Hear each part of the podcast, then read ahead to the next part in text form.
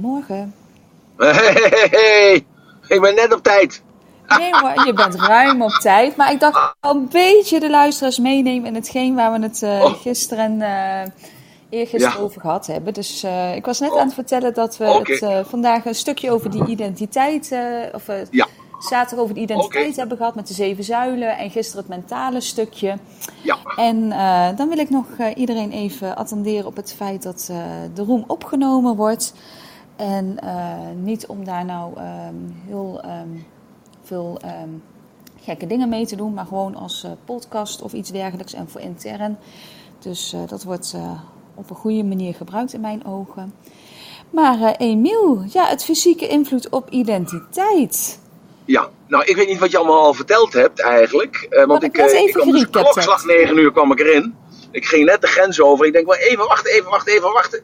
Want anders dan verlies ik jullie en dan moet ik weer opnieuw inschakelen. Dus ik, uh, ik had net even gas gegeven. Ik, was, uh, ik heb net mijn zoon weggebracht, Emilio net gebracht naar een voetbalkamp. Dus dat was nogal een nerveuze zaak voor hem natuurlijk. Dat, uh, natuurlijk spannend. Hij zegt, pa, word ik dan gescout daar? Ik zeg, nou, nou eerst maar eens eventjes voetballen. Eerst lekker voetballen. He, dat lijkt me verstandig. Dus zo doen. Dus ik moest even snel haasten om de grens open te zijn. Dus daarom. Dus ja, we gaan het hebben over identiteit en over de zeven zuilen van de identiteit. Nou, de zeven zuilen, we hebben het van de week al ja, eventjes even terug, toch even terugkeppen naar de identiteit. Wat is identiteit? Identiteit maakt jou nou uniek. Er is er maar één jou op deze wereld. En ja, dat heeft een verschillende oorzaken. Er ligt aan verschillende zaken en daar gaan we het over hebben. En waarom, waarom praten we er eigenlijk over? We praten erover zodat je dat bewustzijn creëert van wie jij eigenlijk bent. Wat is jouw identiteit? Hoe kom jij over bij mensen? Hoe percipiëren mensen jou? Hoe percipieer jij mensen? Uh, hoe ga je daarmee om? Uh, wat is gegeven? Wat is vrije wil? Wat kun je veranderen? hoe kun je je aanpassen? Nou, kortom, en als je dus daarover nadenkt, over dus die identiteit, ben je daar tevreden mee? Hè? Dus ben je tevreden met jezelf? vind je kunnen veranderen of aanpassen of kunnen ontwikkelen? Nou, dan hoe specifieker je dan bent in je communicatie, hoe specifieker kun je dan ook jezelf aanpassen en veranderen.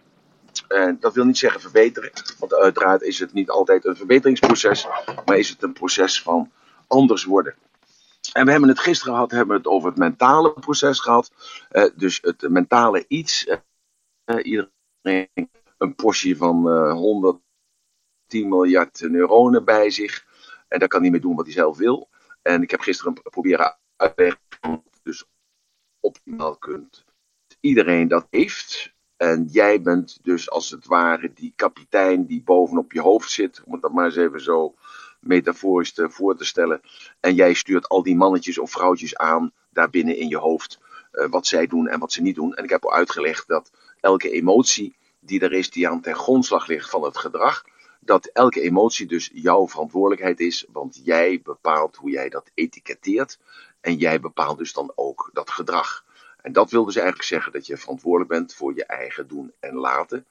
En als je verantwoordelijk bent voor je eigen doen en laten, geeft dat natuurlijk heel veel stress. Van ja, wat zijn dan de gevolgen daarvan? Ja, die, dat weet je natuurlijk niet. Je probeert het natuurlijk dan wel uh, ervoor te redeneren. Maar dat lukt niet altijd. Maar al de dingen die, die je goed doet, wat je bevalt in een bepaald context. Dus in, in je vak bijvoorbeeld, of uh, als, als partner of als opvoeder al datgene wat jij ervaart als positief, dat blijf je doen en dat worden gewoonten. Dus daar hoef je niet meer over na te denken. En vandaag gaan we het hebben over de fysieke component. Dus het, het, het uiterlijk, laten we het zo maar zeggen. Dus de, al datgene zoals jij eruit ziet. Dus je lichaam, je lichaam. Nou, dan heb ik al om te beginnen, is al een, uh, een hele vervelende boodschap voor velen van jullie. En dat is, dat lichaam is jou gegeven. Dat lichaam is jou gegeven. Daar, uh, ja, daar kun je niks aan veranderen. Ik ga je wel een paar dingen vertellen wat, wat we proberen te veranderen. Maar uiteindelijk is jou dat gegeven. En uh, we kunnen dat natuurlijk wel sturen, een klein beetje. Maar de constitutie, dus dat is de basisgezondheid eigenlijk, dus de programmering, dat heb je gekregen van uh, je ouders, je voorouders. En trek die lijn maar voort naar de generaties waar je uit voortgekomen bent. En ja, dat is voor heel veel mensen is dat een belasting. dat zie je ook. Mensen zijn niet tevreden met hun uiterlijk, proberen hun oren recht te zetten of hun borsten te verkleinen of te vergroten, hun neus recht te zetten, hun ogen te laseren, uh, wenkbrauwen ja, te veranderen. ja, kortom, we, we, zien dat dagelijks om ons heen. En um, dat is dus het uiterlijk, maar dat uiterlijk laat ons zien dus wie wij zijn. Want dat is eigenlijk de functie van Body Logic. Body Logic laat jou zien wie jij bent en laat de ander zien wie jij bent. Omdat waarom? Dat gegeven is, we, we zijn uiteraard, uiteraard zijn we toch nog een geëvolueerd dier. En elk dier heeft maar twee functies. En dat is uh, zichzelf voortplanten, zodat in ieder geval uh, zijn soort behouden blijft, in stand blijft en de, de plaats innemen van de voedsel, in zijn plaats innemen in de voedselketen. Wij hebben ons daaraan ontworsteld en wij hebben dus een andere taak. Ja, en welke taak dat is, dat we hebben het al eens eerder over gehad. Dat moet je voor jezelf uitmaken. Want de een die zegt hier, ik ben hier om te ervaren. De ander zegt, ik ben hier om te leren. De ander zegt hier, ik ben hier toevallig. De ander zegt hier van, ja maar luister, ik ben hier, om te betekenen voor andere mensen. De ander zegt, uh, ja nou kortom, er zijn duizenden redenen voor aan te halen. En welke reden voor jou past, ja die kun jij aannemen. Die kun je gaan geloven, die kun je uit gaan dragen.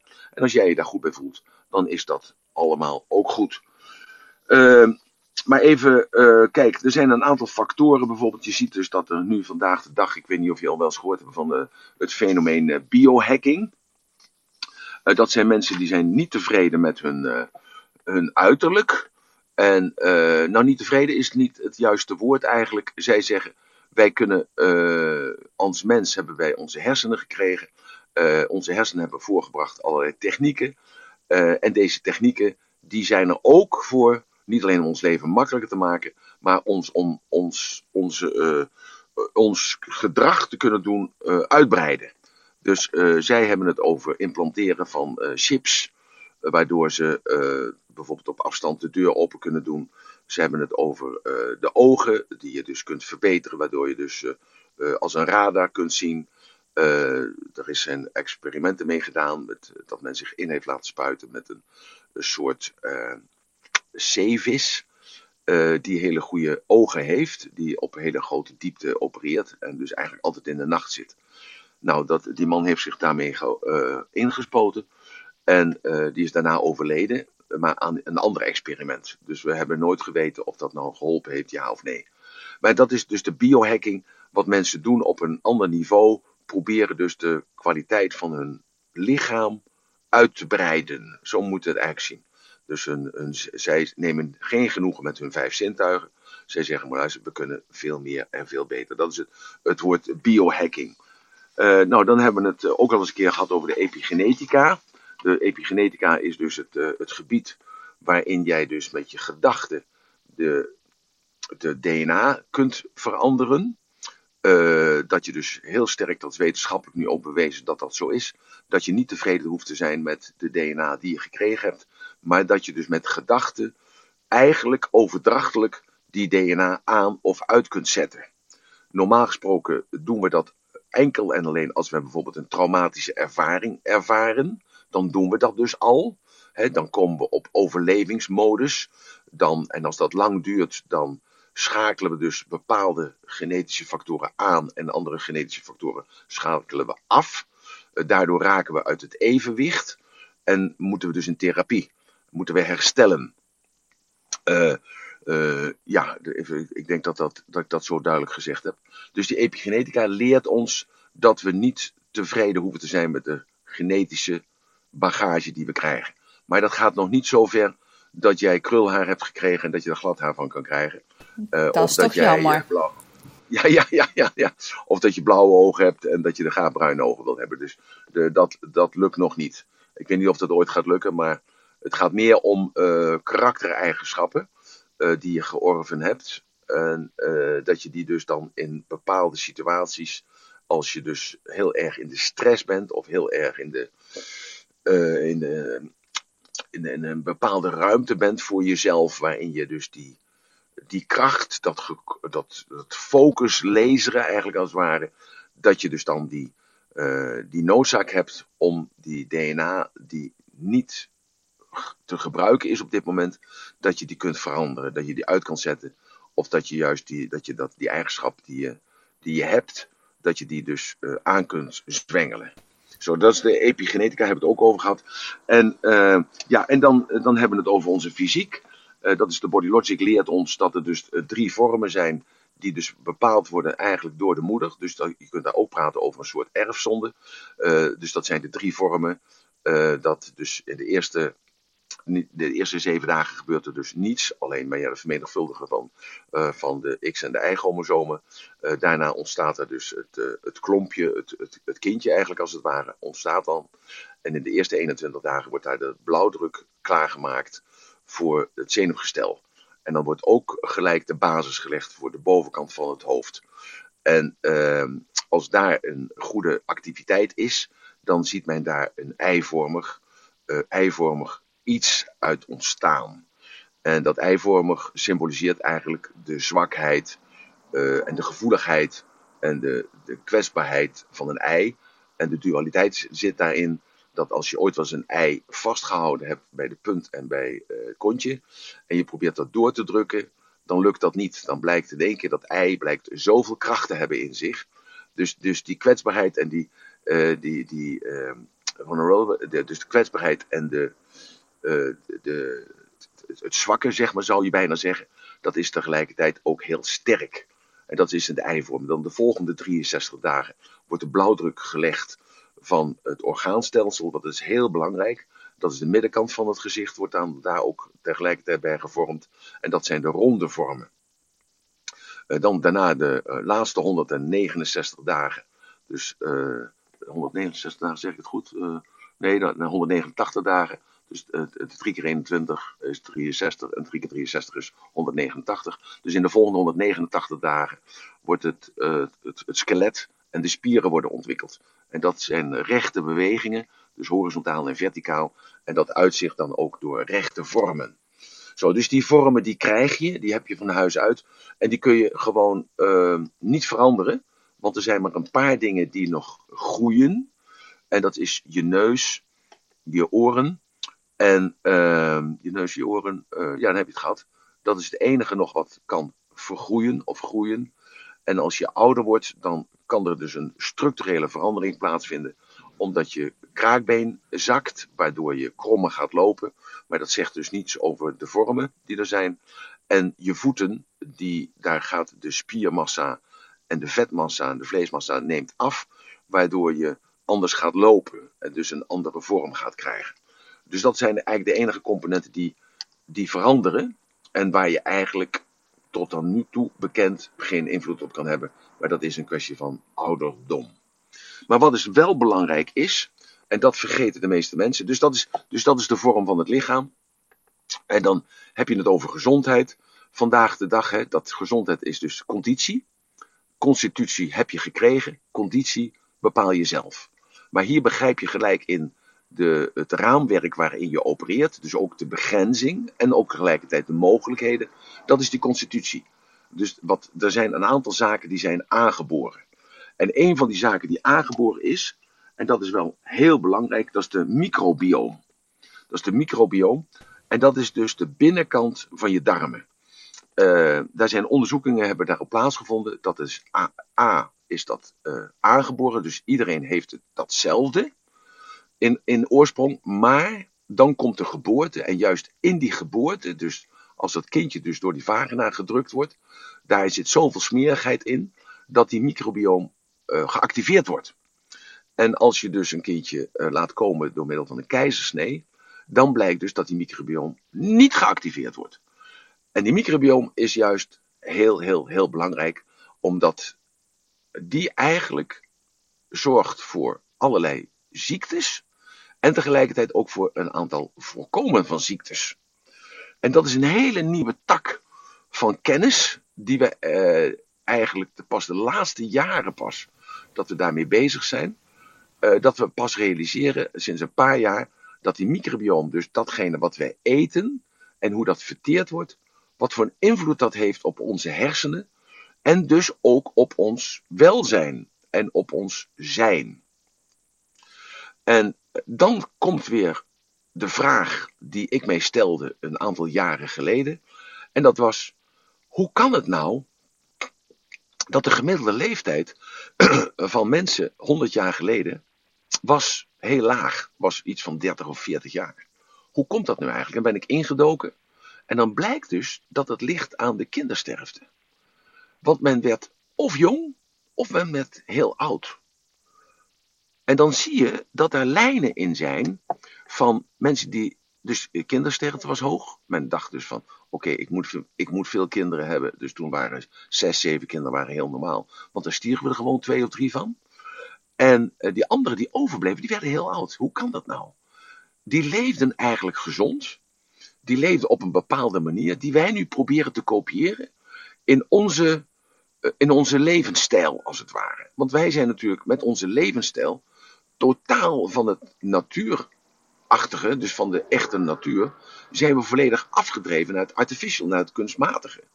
En dat kunstmatige juist, dat laat zien in de microbioom, dat dat kunstmatige juist funest is voor die microbioom. Die, eh, die vecht daartegen, maar ja, dat, dat lukt bijna niet, zou je bijna zeggen. Dus, dus daarom is het zo belangrijk dat je rustig vlees mag eten, maar je moet wel geselecteerd vlees eten. En je moet noten eten. En je moet vers fruit eten en vers groente eten. Dus alles, die geheimen die wij vandaag de dag leren, zijn helemaal geen geheimen. Want die werden dus honderden jaren geleden werden die dus al uitgevoerd. En, en gebruikt. Want als ik kijk naar mijn opa, die was 89 van mijn moederkant. 89 van mijn vaderskant, of 87 van mijn vaderskant. Oma's, uh, mijn ene oma van moederskant was uh, 79 oma van vaderskant was 82. Als ik dan kijk naar hun vaders en moeders, dan blijkt dus dat uh, de opa en oma van de twee opa's en oma's van mijn vaderskant zijn alle twee, alle vier boven de 90 geweest. En de opa's en oma's van mijn moederskant hetzelfde laken en pak. Dus dan praten we dus over uh, 1860 of 70 of zo. Daar praten we dan over. Dus dat is 150 jaar geleden. Dat die mensen al zo oud werden. En dat, dat had ermee te maken. bijzonder, inderdaad. Ja, nee, nee, ja, dat is helemaal niet bijzonder. Want als je op het kerkhof loopt. Alleen kerkhoven worden natuurlijk al geruimd, Marloes. Dat als je op kerkhoven loopt en je kijkt naar. Uh, dat is een hele eigenaardige tik van mij. Ik reken gelijk uit hoe, hoe oud die mensen zijn geworden. Dus ik loop over kerkhof heen. Ga even op bezoek bij mijn vader en moeder. En dan loop ik uh, een bepaald gangetje. Ik loop altijd een ander gangetje. Ik loop nooit hetzelfde. Dat heb ik toen geleerd. heb ik ook uitgelegd waarom ik dat doe. En dan zie ik dan die gaven. En dan, dan tel ik gelijk uit. Geboren in 1872 en gestorven in 1942. En dan denk ik, 70 jaar. God, dat is jong. Of is het oud? En daarnaast zit dan de man of de vrouw, die dan geboren is in, eh, in 1858 en gestorven is in, eh, in 1958. Dus die is 80. Hé, hey, hoe, hoe, kan dat nou? Hoe zit dat nou? En er is ook geen regel van dat vrouwen ouder of jonger sterven. Zo. Maar dus, dat, toen de tijd waren heel veel mensen werden heel oud. En wat deden zij dan anders? Zij deden dus andere dingen die wij nu proberen te onderzoeken door middel van de blauwe zones. dat, we weten dus dat als je sociaal bezig bent met elkaar, dat het een component is. Dat je veel loopt, dat is een component uh, die noodzakelijk is. dus veel beweegt. Dat je gewoon natuurlijke bewegingen maakt. dat je bezig bent, dat je doelen en dromen hebt, uh, voor, ook op oudere leeftijd. Dat je dus ook in een relatie zit. dus een, een, een, man met een vrouw of een vrouw met een man die samen ouder worden, worden ouder als dat iemand gescheiden is of iemand weduwe is of weduwenaar is. Dat blijkt dus ook een component te zijn. Dus wij proberen nu handjes en voetjes te krijgen, te geven aan groepen mensen die op dit moment ouder worden. En als, je, als we dan kijken dus naar oudere mensen, dus, dus uh, opa's en oma's, waarom die dan ouder werden, dan blijkt dus ook dat zij aan die voorwaarden voldoen, voldeden, alleen toen was dat dus gewoon heel normaal. Toen bestond er geen stress in de stress die wij vandaag de dag kennen. Dat, dat bestond dus gewoon niet. Uh, want er was geen televisie, er was geen radio. Je werd niet belast met uh, eh, 60.000 berichten per dag, nieuwigheden, waar wij vandaag de dag mee, mee, moeten, mee moeten handelen, als het ware. Dat bestond gewoon niet. Je leefde in Zuidbroek, of je leefde in Amsterdam, of je leefde in Groningen, het maakt niet uit. Dat waren kleine gemeenschappen. En in die kleine gemeenschappen kende je, herkende je, kende je ook iedereen. En je werd ook herkend. Hè? Dus herkend is erkend door iedereen. De ouderen die werden niet in een hok weggestopt, niet in een bejaardeninrichting gestopt. Nee, die werden opgenomen door de oudste zoon of de oudste dochter. Daar werd voor gezorgd. die hadden ook weer een functie, opa en oma. Die zorgden ervoor dat het eten klaar was. Of die zorgden ervoor dat, het, dat de kinderen opgevoed werd. Zo, want papa en mama die werk, hadden alle twee een bepaalde taak. Nou, zo, dat kun je terugredeneren, helemaal, tot, tot aan die tijd. En dan blijkt dus dat er heel veel stress komt door alle verplichtingen die wij onszelf opleggen. Dus daar zie je weer het paradoxale, door het, uh, door eigenlijk, door het ontvluchten, door de welvaart die we vandaag de dag krijgen, kunnen we, mogen we nadenken over de zaken eh, die op ons afkomen en die we zelf ervaren. En tegelijkertijd is dus die welvaart, zorgt ervoor dat we heel veel stress krijgen, heel veel spanning krijgen, om te moeten voldoen aan al de voorwaarden en al de eisen die er gesteld worden aan ons. Zo, dus is het dan ook niet, Emiel, aan de verwachtingen die we onszelf en anderen opleggen? Nou, nee, dat, het, het, is natuurlijk altijd jouw eigen verantwoordelijkheid dat je die verwachtingen overneemt. Alleen, ik zeg al zo vaak in het spirituele, daar hebben we het geloof morgen over, maar uh, spiritualiteit is ook gewoon je kost verdienen. Alleen de vraag is natuurlijk van waar zit die balans? En die balans die zit natuurlijk voor elk mens zit die uh, ergens anders. De een die vindt het leuk om veel adrenaline te produceren. Hè, die krijgt een adrenaline kick. En de ander die wordt er ziek van als die adrenaline krijgt. En dat, die, kan dat niet, die kan zich niet uiten. Want die adrenaline noodzaakt jou om dus actie te ondernemen. En als jij dus niet die actie kunt ondernemen in, in mentaal opzicht, maar ook in fysiek opzicht, dan slaat die adrenaline, die slaat zich op in je lijf. Dus die slaat zich op onder je huid. Dus dan gaat het ook onder je huid zitten. Daar komt dat spreekwoord ook vandaan. Het gaat onder je huid zitten. Je kent dat spreekwoord toch, Marloes? Zeker. Zo, het gaat onder je huid zitten. Dat betekent dat. Dus je irriteert je maatloos. Je denkt, zal ik je klap voor je kop geven? Of zal ik weglopen? Op dat moment ontstaat de adrenaline. Maar je doet niks. Je bent als het ware bevroren. Je, je, je, kunt er, je kunt er niks mee op dat moment. En dus gaat het onder je huid zitten. Dat betekent dat letterlijk. dus die adrenaline die slaat erop. En je kunt je wel voorstellen dat is een chemisch, chemisch iets. Wat je zelf maakt. Doordat jij die conclusie trekt van zal ik hem voor zijn kop slaan. Of zal ik weglopen. Dus zal ik aanvallen of zal ik vluchten. Uh, en dat, dat gebeurt uh, onbewust. Bij heel veel mensen gebeurt het al bewust. En dan slaat die adrenaline slaat op. Want je maakt geen beweging. En, uh, ja, en dat, dat zorgt ervoor dat je dus zuur gaat kijken. En dat je heel veel rimpels krijgt op bepaalde plekken. Ik heb jullie laten zien met Body Logic. Dat als je dus uh, veel pijn hebt ervaren. Dan zie je dat aan de, het uiteinde op de kin. En je ziet dat aan de ringen om de hals. De emotionele pijn of de fysieke pijn. Dat kun je daar. Dus daar, dat is al een bewijs dat het. Dus daar is de huid heel uh, zacht en heel uh, week. En daar vormt zich dat als eerste. Uh, dus wat dat zijn is dan die ringen om de hals? Kun je dat verder duiden? Want ik was er daar niet bij. Oh, je was er niet bij. De ringen om de hals laten zien dat heel veel mensen hebben ringen om de hals. En dat kun je ook cosmetisch kun je dat niet weghalen. En dat, daar kun je zien of iemand emotioneel of fysiek geleden heeft. Dat, dat kun je zien. Want die, die zorgen die je dan hebt, van uh, emotionele pijn hè, of fysieke pijn, die zorgen, die slaan zich op door middel van die adrenaline in je hals. En daar komen die, daar komen die ringen vandaan, die rimpels vandaan. Dus okay, dat kun je meteen zien aan, aan een hals van iemand, een ring, of twee ringen, of drie ringen, en de intensiteit van die ringen. Dat, daar kun je uit aflezen of iemand dus uh, veel problemen heeft gehad, heel veel zorg heeft gehad. Dat zie je ook aan de huid met de rimpels. Hè? Je hebt rimpels op de reflexpunten als je die veel gebruikt hebt. Als, daar, als, als je er veel gebruikt hebt. Dus bijvoorbeeld als je heel veel nadenkt, als je zorgelijk nadenkt, krijg je veel rimpels op je voorhoofd. En uh, lach je veel, dan krijg je rimpeltjes om je uh, dat, kraaienpootjes, om je ogen. Dat je dat veel gebruikt. Dus, dus dat, daar, dat kun je lezen. Maar dat even terzijde.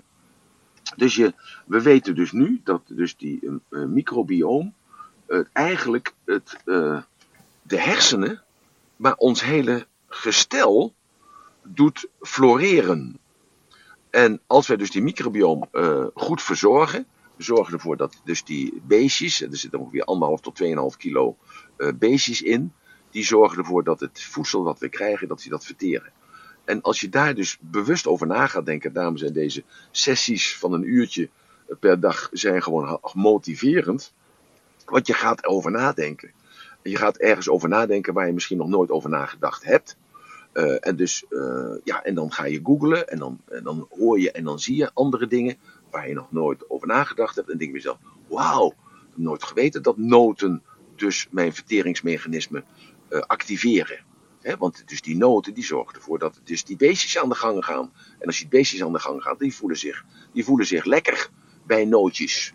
Hetzelfde als volkorenmeel, die hebben een baard. Dus volkorenmeel heeft een baard. Als je kijkt naar een graankorrel, dan is witte meel is de binnenkant van de graankorrel. Een volkoren is dus dat het vliesje meegaat. Het vliesje en de baard gaat mee van de graankorrel. Dat is grove volkoren. Als je die dus dan, maar de hele grove korrel zit de hele korrel in. Die hele korrel doet weer niks. Maar dus het moet wel gemalen zijn. Daarom is gemalen volkorenboot beter dan volkorenboot met hele pitten. De hele pitten doen niks.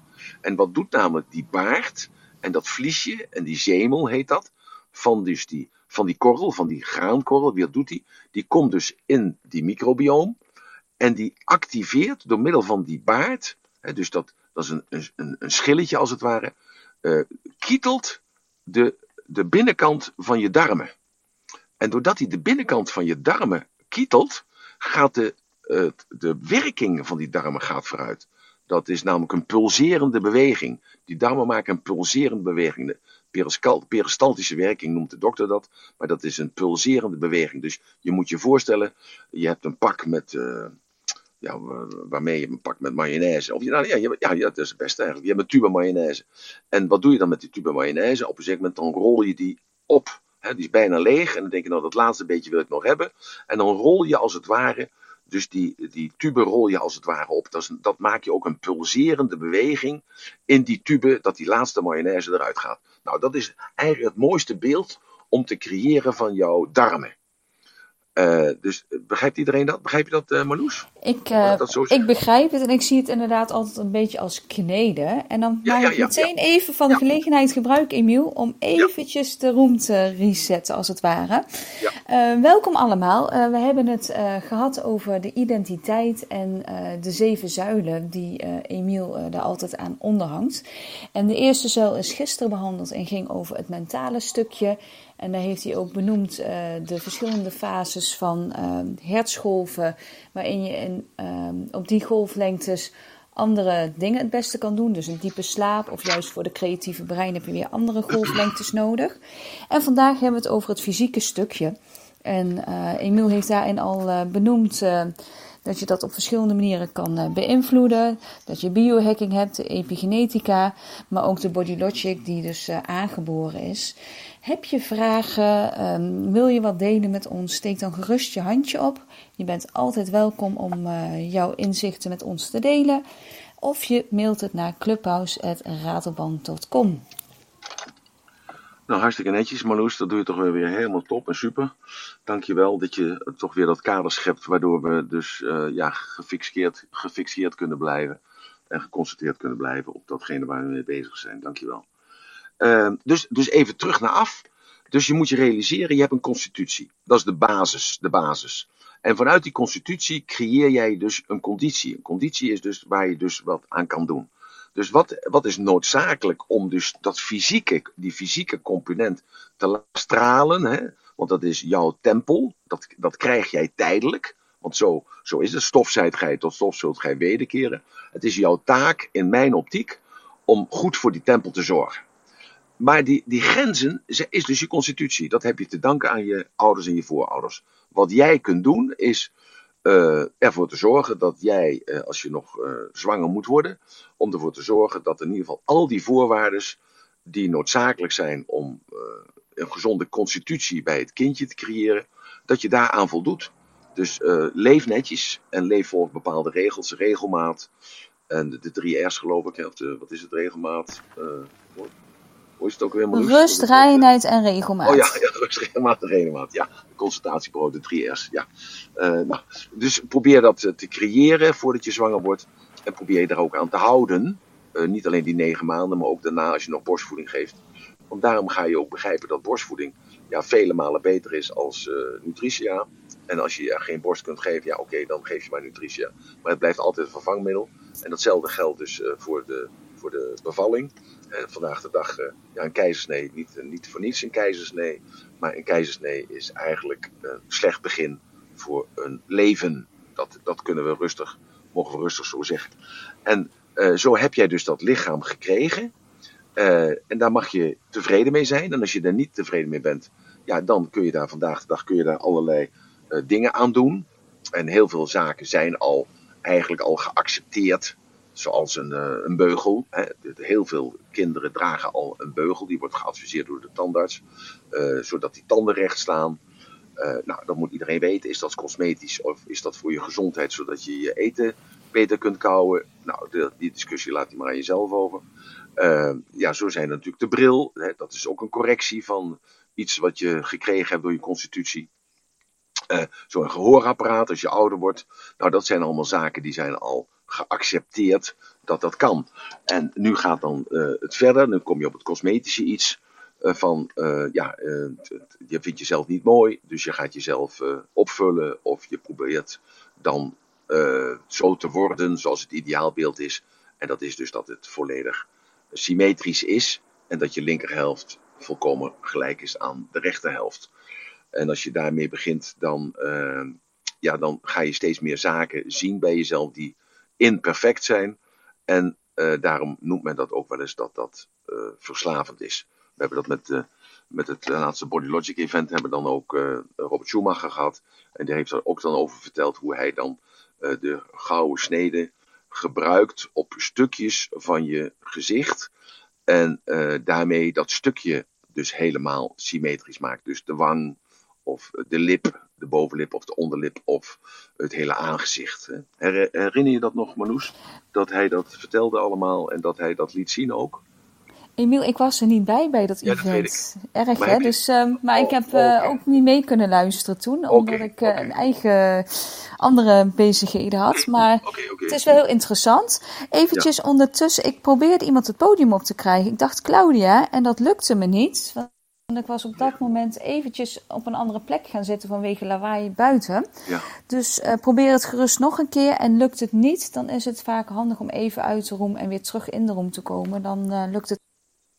Ja, dus eigenlijk die microbioom uh, heeft momenteel wel mijn aandacht.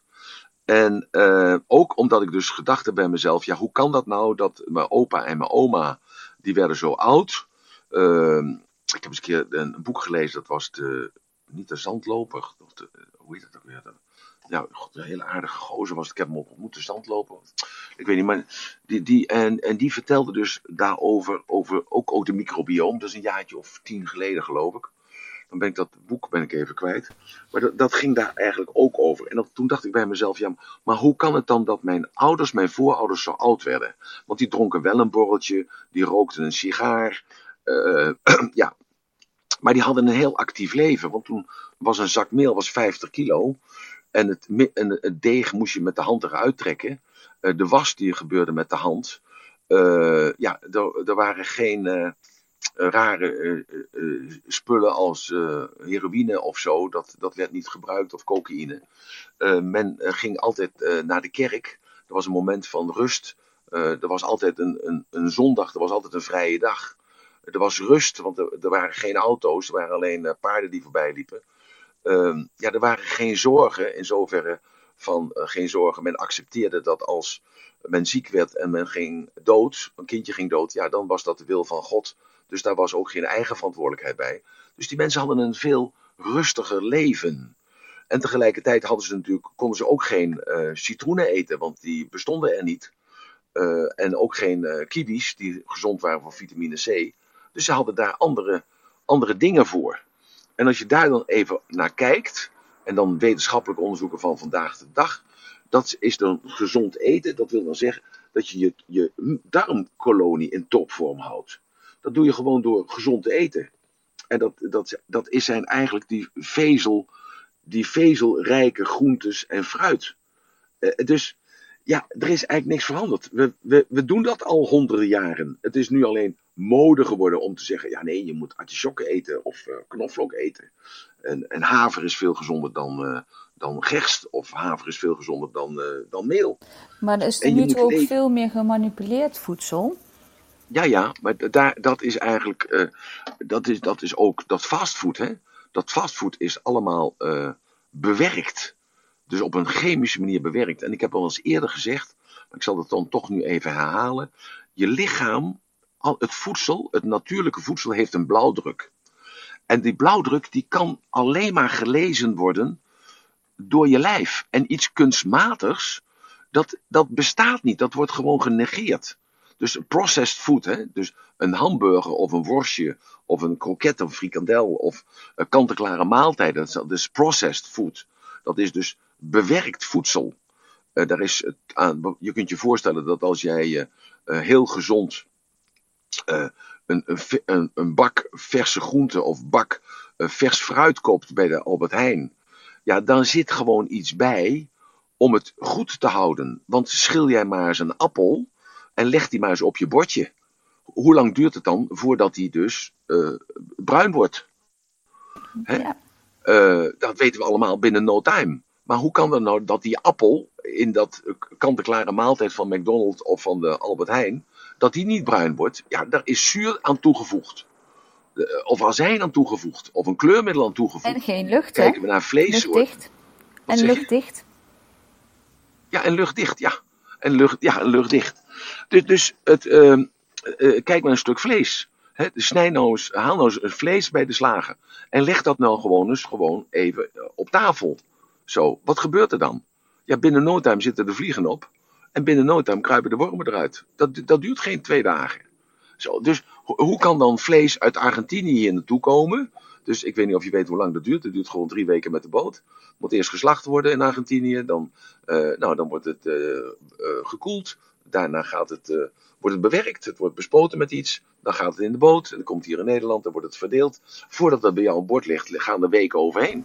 Dat is ook dus, zo'n mooi verhaal van Parma. Ik weet niet of je dat weet. Die hammen die nee, worden hier gemaakt.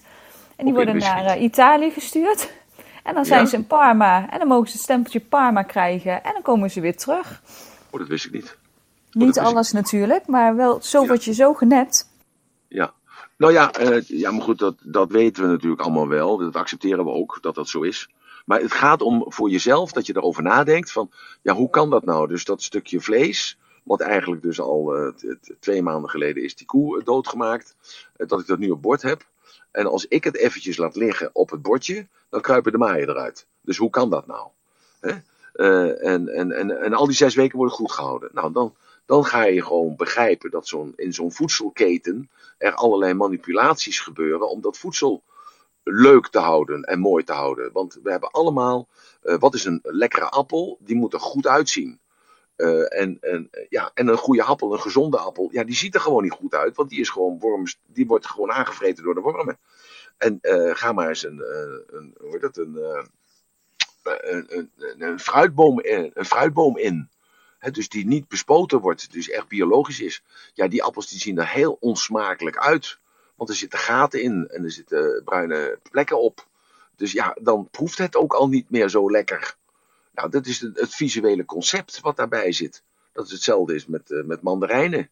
Die mandarijnen, of er zit een sticker op. Ja, dan, nou, dan, zal het wel goed zijn als elke mandarijn een sticker heeft. Of een, uh, ja, dus, dus we, we, laten ons ook visueel voor de gek houden. Dat is allemaal niet erg als je het maar weet. Want als je het weet dat je, voor de gek, dat je jezelf voor de gek houdt, dan is het ook, dan kun je er nog van genieten. Dan kun je er nog om lachen. Maar dan weet je ook van wat je verantwoordelijkheid is. Dat is ook, ook weer die dualiteit, die paradox erin. Dus wat je ook moet eten, is dus levende bacteriën. Dus als iets op de grond valt, dan moet je het oppakken en moet je het opeten. Je moet het niet weggooien, nee. Want namelijk op het moment dat het op de grond valt, daar, daar zit allerlei vuil en viezigheid. En die vuil en viezigheid, maar dat is maar een heel klein beetje, dat krijg je dan binnen als je dat opeet. Dat zorgt ervoor dat al die bacteriën in je microbioom, dat die weer geactiveerd worden en zeggen, mm, oh, lekker te eten, lekker te eten, mm, kom op, aanvallen, aanvallen, aanvallen. En Mijn dus ouders zeiden altijd, dat schuurt de maag, is goed. Ja, ja, ja, schuurt de maag is goed. En het is ook zo. En, en jouw vader en moeder hadden die wijsheid van hun, ook van hun vader en moeder. En die hadden een wijsheid ook van hun vader en moeder. Want het is ook zo. Dus als je alles steriel eet, dan worden die beestjes, je moet het zomaar voorstellen, dat er zitten allerlei beestjes in, dat zijn je vriendjes. En die vriendjes, die willen, hebben alleen het beste met jou voor. Maar die moet je wel te eten geven. En als jij nou denkt, ik neem alles gesteriliseerd, ik neem alles gepasteuriseerd, ik neem alles, dat alles schoon is, dat er dus absoluut geen vies beestje daar bij die beestjes komt, ja, dan hebben die, eh, die leuke beestjes, die aardige beestjes, de goede beestjes, die hebben geen voedsel. En die, ja, die, die vallen in slaap. En als er dan werkelijk iets komt, dan hoeft het maar een heel klein beetje te zijn, ja, dan, dan, dan liggen ze in slaap en ze zijn niet geactiveerd. Dus het is net een spier. Je hoofd is ook een spier. Als je dus, metaforisch dan, dus als je met je hersenen maar in blijft spannen, ja, dan wordt het toch makkelijker om dus te hoofdrekenen. Uh, dan wordt het makkelijker om uh, telefoonnummers te onthouden. Dan wordt het makkelijker om uh, überhaupt om je hersenen te activeren. Want die hebben meer bloed nodig en meer zuurstof nodig. En die worden steeds actiever. Omdat je dus hoofdrekent of omdat je een aan het gamen bent. Of je bent jezelf moeilijke vragen aan het stellen. Zo, en, maar iedereen heeft vanuit zijn constitutie een bepaalde grens waar hij zich lekker bij voelt. Of dat hij dat niet kan hebben en daar ziek van wordt.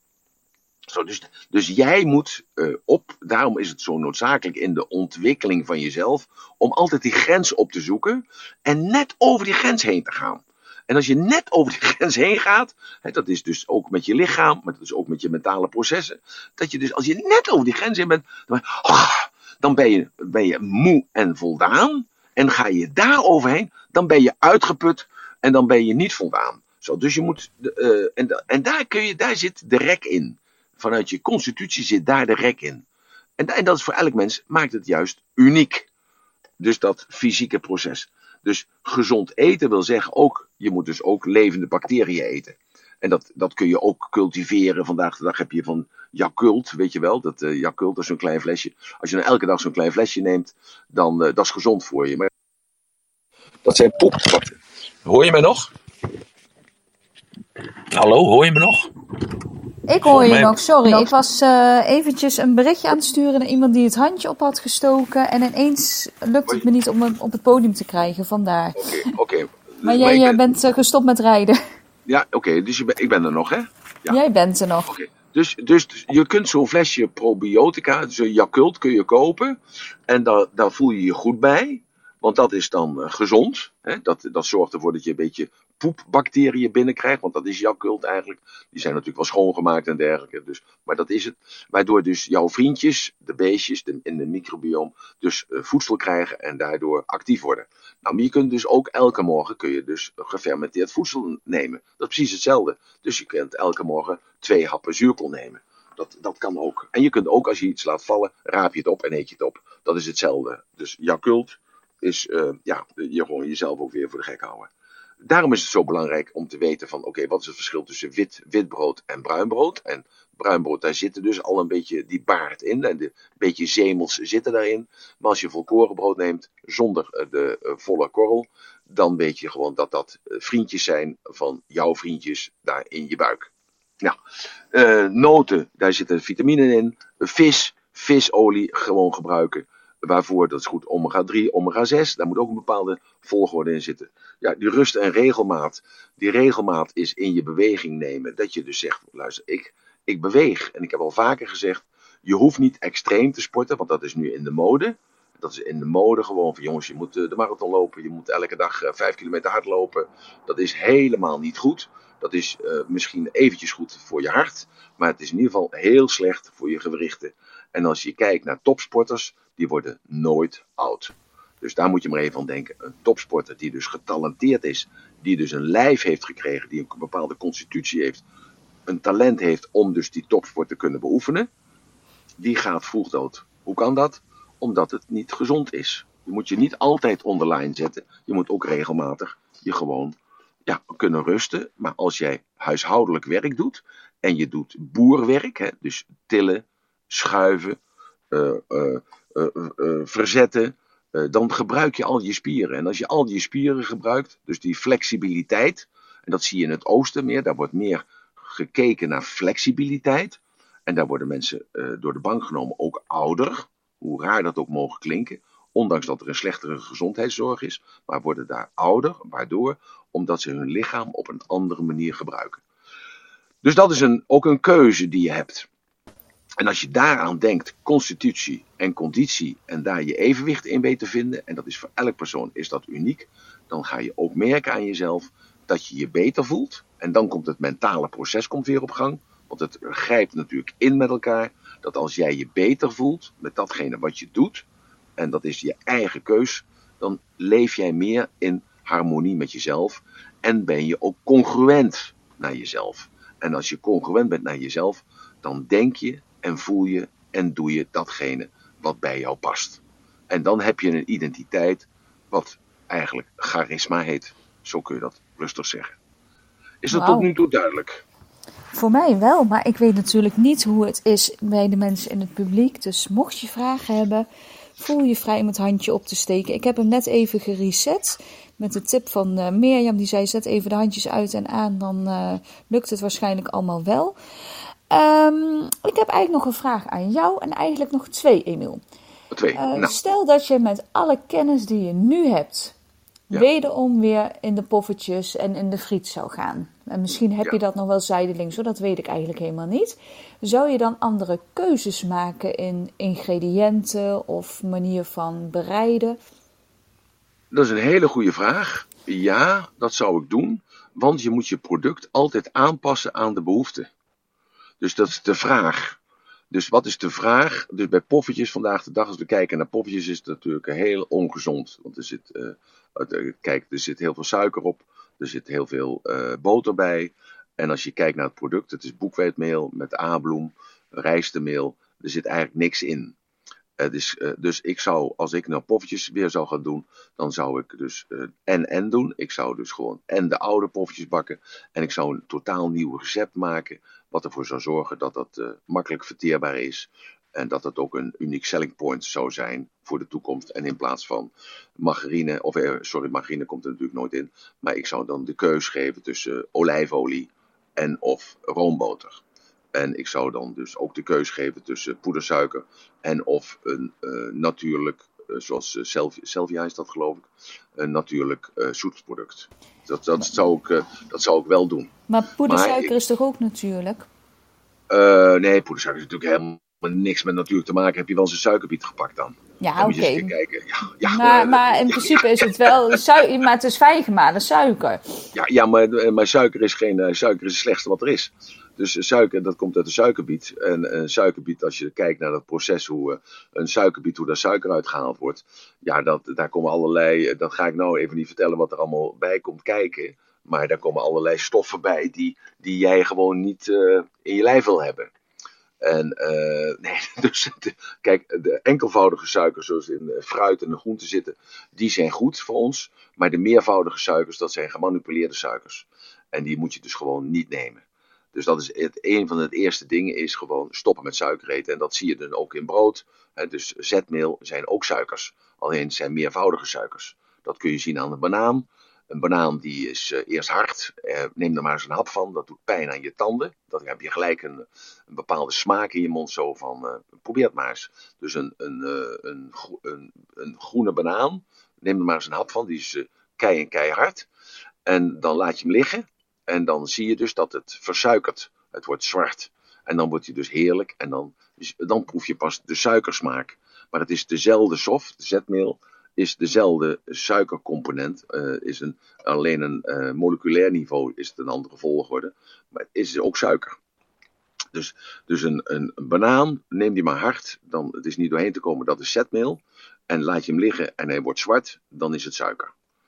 Zo, dus dat is het, het zijn dezelfde moleculen die erin zitten, maar ze krijgen een andere betekenis. Ze zijn alle twee gezond hoor.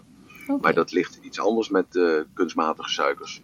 Uh, maar goed, daar, daar, kan ik wel een keer wat over vertellen hoe dat in elkaar zit. Dat, is, dat denk ik niet dat dat nou. Uh, nee, dat is prima. En mijn ja? tweede vraag is eigenlijk: je hebt um, het ook altijd over water. En je had ook al een uitgesproken mening over water uit plastic flessen. Misschien wil je dat ja. nog even met ons delen. Ja, het is, voor je lichaam moet je altijd realiseren. Ik maak toch gelijk even een bruggetje. Dankjewel Marloes. Ik maak even een bruggetje. Uh, hoe, kun je zonder vast, hoe lang kun je zonder voedsel? Nou, dat is 40, 50 dagen.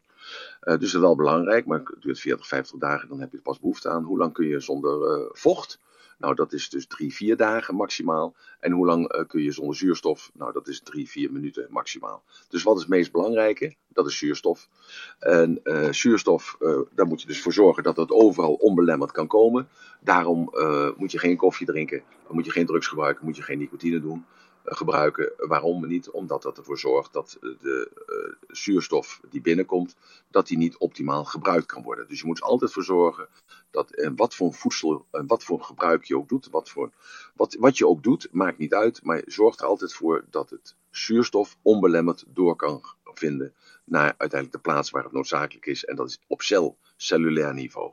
En nu even terugkomen naar het vocht, naar het water. Uh, water is natuurlijk heel belangrijk. Uh, water, uh, je bestaat voor 75 tot 80 procent besta je uit vocht.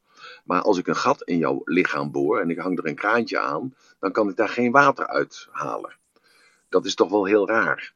Want ja, dat is gewoon heel raar. Want als, als je nou voor zoveel procent uit vocht bestaat, ja, dan moet je toch uitgeknepen kunnen worden als een, uh, als een vaardoek. Dus dat is een hele rare metafoor zo.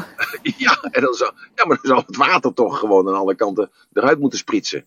Nou, dat is niet zo. Water is dus de enige component die uh, buiten in, uh, in drie staten, dus dat is dus vloeibare vorm, vaste vorm en gasvorm, kan bestaan. Hè? Dus vloeibaar is water, gas is waterdamp en vast is ijs. Zo kan elke stof, dus eigenlijk de meeste stoffen, kunnen uit drie componenten bestaan. Maar water heeft ook nog een vierde component.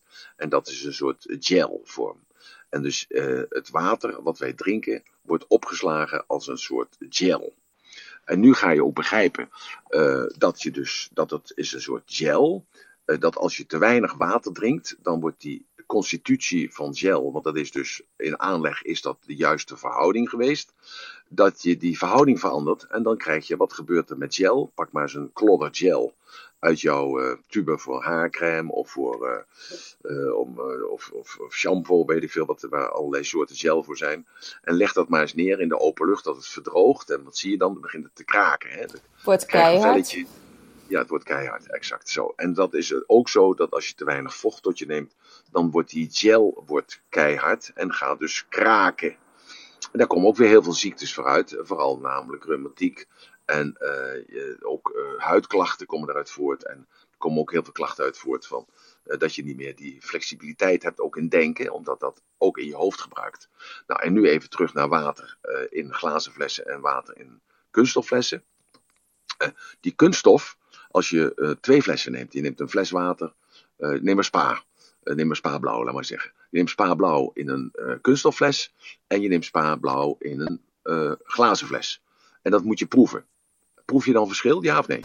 Ik ben bang van wel, maar dat heb ik ook met Juist. water uit die pakken.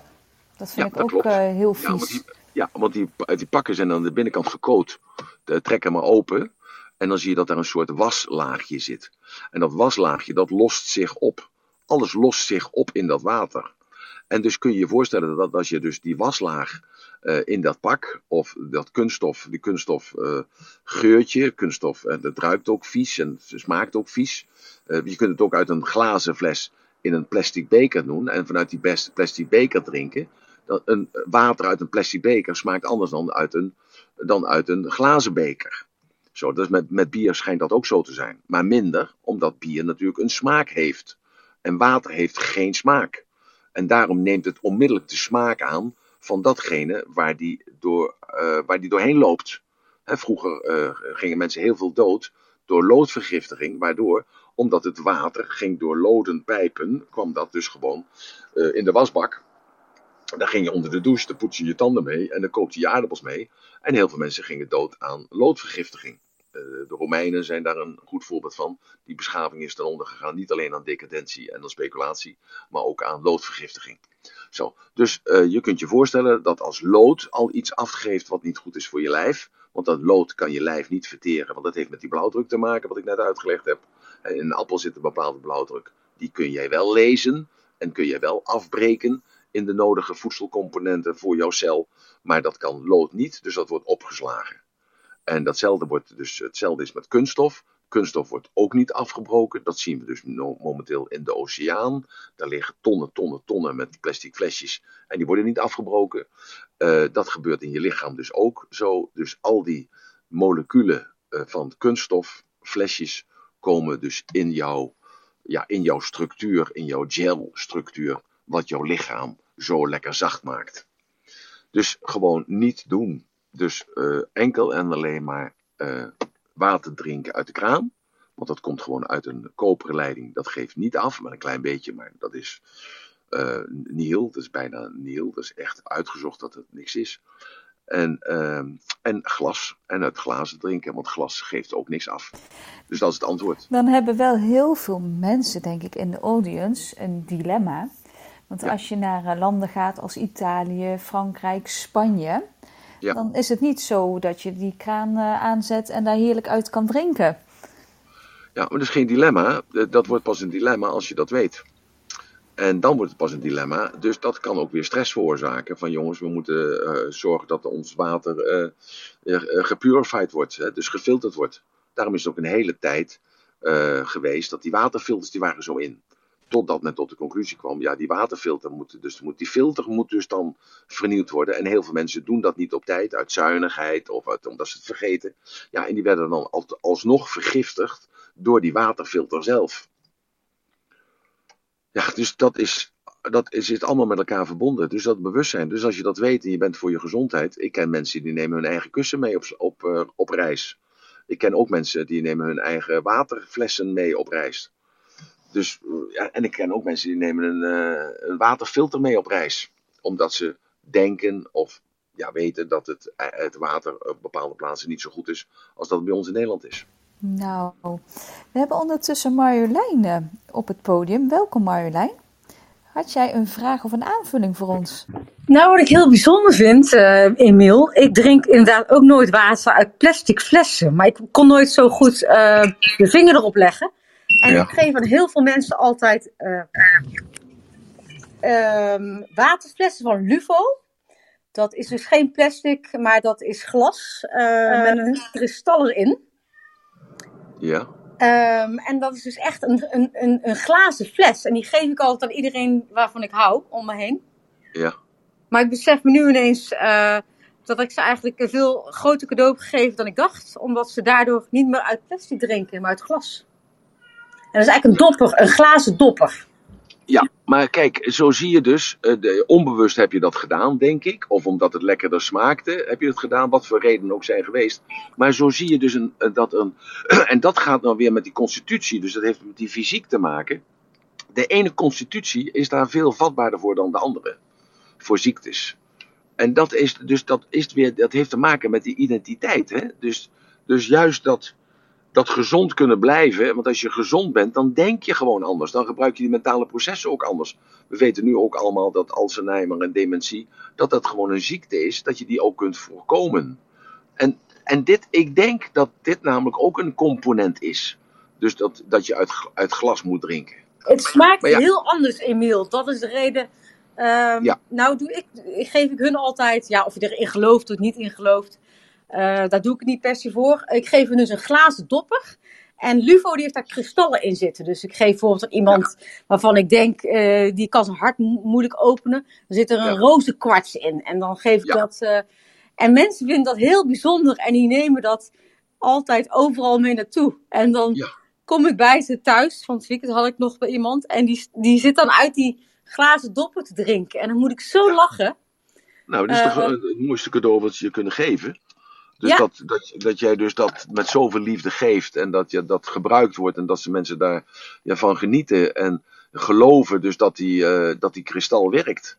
Ja, dat, kijk, maar die kristal is natuurlijk geformeerd door duizenden jaren en die heeft een bepaalde kracht. Maar het maakt ook niet uit, het is allemaal placebo, maar dat geeft niks als die maar werkt. Ja, dat klopt. Dat is, dat is allemaal oké. Okay. Dus daarom moet je er ook altijd uitvoerig bij vertellen waarom dus die kwarts dat, dat kristal erin zit en waarom Klopt. je juist bewust gekozen hebt voor die kristal, voor hem of voor haar. Dat maakt het juist ook, dat maakt een geschenk ook weer uh, ja, speciaal. He, dat, uh, dus ook weer zo specifiek mogelijk te communiceren. Ja, en ik geloof nou, dat... heel erg, daarom sprak ik me ook al aan waar je het over had, fysiek. Ik ben zelf 42. Weet je, ik sport heel veel, al heel mijn leven.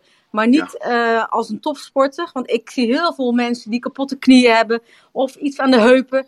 Uh, van de rug. Ik heb eigenlijk nooit iets, omdat ik echt sport ook, uh, ja, gewoon heel divers. Dus de ene keer doe ik pilates, dan weer yoga. Dan ga ik weer roeien. dan ga ik weer buiksoefeningen doen. Ik heb zo'n hoge dosis energie. Ja. Ehm, dat ik soms wel eens denk, um, ik gun heel veel mensen dat, zeg maar. Ja, maar dat is dus je, je doet dus iets. En kijk, en dan krijgen we weer NLP, kunnen we daarvoor je voor gebruiken. En dan jou doorvragen hoe dat komt, waar je nou die energie vandaan komt. En die vitaliteit. En dan is dat uh, bewegen is dan één component. Maar daarnaast zitten natuurlijk al andere componenten. Hoe jij omgaat met geld, hoe je omgaat met je gezondheid, hoe je omgaat met jezelf. Ja, dus hoe ga jij om met wie jij bent? En al die punten. En hoe meer specifieker je kunt intunen hoe meer mensen kun je helpen daarmee om dat te kunnen kopiëren. Daarom is dat, zijn die modellen die we dan vandaag de dag gebruiken, zoals ik dat vanochtend dan even verteld heb over de blue zones, de blauwe zones. Ja, dat, we, noemen, we proberen gemeenschappelijkheden te creëren, waardoor we dan zeggen, oké, dat geeft me een zetje in de goede richting. Maar het gaat altijd om die constitutie van jezelf. Jij bent gevoelig voor bepaalde, meer of minder gevoelig voor bepaalde voedingsstoffen dan ik. Maar allergieën, die komen voort uit, niet uit een teveel ervaren daarvan, maar juist door het moment dat je dus een, een, een, een, een hooi, dat, ik, even, moet ik het even goed zeggen, dus een allergie komt voort uit het feit dat jij op dat moment dat je daarmee geconfronteerd wordt met die stof, dat jij kwetsbaar was. Dus er stond iets open. Dus die kwetsbaarheid is de oorzaak ervan dat jij dus die auto-immuunziekte hebt gekregen. Dat is die kwetsbaarheid. En als je die kwetsbaarheid, als je daaraan kunt werken, dan kun je dus ook met de epigenetica, kun je dus dan dat weer terugdraaien. Je kunt ervan afkomen. En dat blijkt vandaag de dag ook met ADHD bijvoorbeeld. Dat is, eh, ook een allergie uh, voor iets. Dat die allergie, uh, dat, meestal is dat voor suikerachtige zaken. Dat je dus dat ook dus met goede gesprekken uh, en met therapieën, die je dus met, gewoon kan bespreken, dat je die ADHD weg kunt halen. En zo is dat met MS is dat ook zo. En eh, met goede gesprekken kun je ook eczeem weghalen. Want eczeem is ook een, een auto-immuunziekte. Want dat herstelt, dat compenseert weer even iets. Zo. Dus zo, zo zijn er een, nieuwe invalshoeken die we kunnen leren, omdat de wetenschappers er zich niet meer mee bemoeien, maar de, de ervaringsdeskundigen bemoeien zich. Wat ik bijvoorbeeld iedere dag ook doe, Emiel, is ik, uh, ik heb dus, ik ben, ik ben echt super gezond, weet je, ik heb nergens last van. Maar wat ik iedere dag wel doe, is ik laat iedere dag, uh, denkbeeldig in mijn gedachten, een golf water door mijn lichaam gaan, van boven tot onder. Waarbij ik zeg, ik spoel alles schoon en alles wat slecht is, ja. spoel ik er echt zeg maar uit ja, heel goed. Doe er een, een, een, een scheutje azijn bij, dan lost het ook het vet op. dat is een goeie. Ja, ik heb heel weinig vet. nee, nee, maar even zo, hè. Er blijven misschien restanten zitten. Maar hartstikke goed. En als het werkt voor jou, daarom zeg ik ook elke keer: als het werkt voor jou, dan is het goed.